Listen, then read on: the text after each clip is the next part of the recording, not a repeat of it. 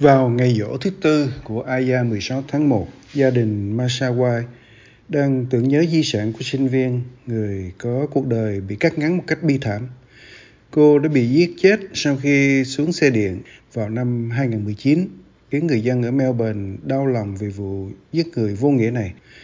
Vào thời điểm đó, thủ hiến Daniel Andrews đã chia sẻ nỗi đau của mình và cho biết lẽ ra thì cô Masaway đã được an toàn ở Victoria.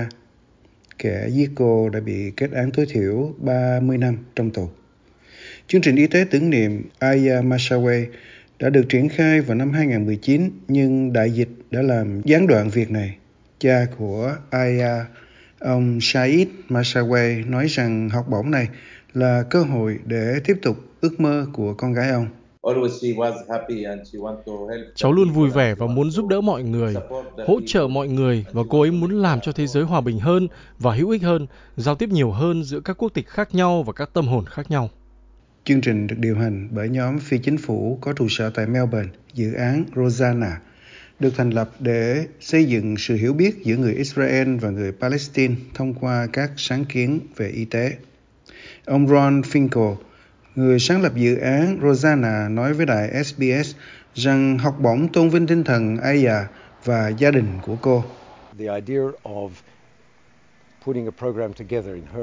Ý tưởng sắp xếp một chương trình để tưởng nhớ cô ấy và phân bổ các nguồn lực cũng như kinh phí để đào tạo những bác sĩ này phản ảnh rất nhiều ý thức của gia đình về việc nên làm gì.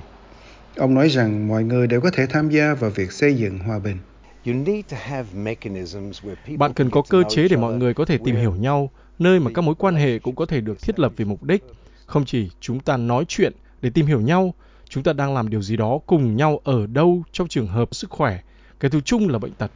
Hai người nhận học bổng lần này là bác sĩ Ruba Rizik, người được đào tạo về chăm sóc đặc biệt cho trẻ em, và bác sĩ Ahmed Shahin, người dự định tìm hiểu thêm về nhãn khoa nhi. Bác sĩ Rijic cho biết dự án Rosanna đã giúp cô học tiếng Do Thái trong suốt chương trình khi cô giải thích niềm đam mê làm việc trong lĩnh vực của mình.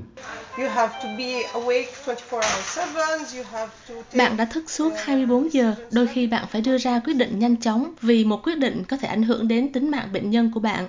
Nhưng khi tôi bắt đầu làm việc trong phòng chăm sóc đặc biệt, đó là một nơi rất đẹp để làm việc. Và bác sĩ Ahmed Shahin cho biết ông muốn làm việc trong lĩnh vực chuyên môn của mình để giúp đỡ mọi người và học hỏi thêm về lĩnh vực này. Đó là chức năng và các bệnh về mắt. Tôi sẽ háo hức hơn để có được một số kỹ năng phẫu thuật hiếm có trong lĩnh vực như nhãn khoa, nhi khoa. Đây là những vấn đề với trẻ em. Gia đình Masawe hy vọng việc hỗ trợ và tạo cơ hội học tập cho các chuyên gia y tế sẽ là cách để tôn vinh cô gái 21 tuổi để bảo đảm rằng cô không bị lãng quên. Nếu bạn hoặc ai đó muốn biết về hành hung hay quấy rối tình dục hoặc bạo lực gia đình, hãy gọi 1800 RESPECT theo số 1 hoặc số 1800 737 732 hoặc truy cập website 1 800 respect.org.au. Trong trường hợp khẩn cấp, hãy gọi cho 3 số 0.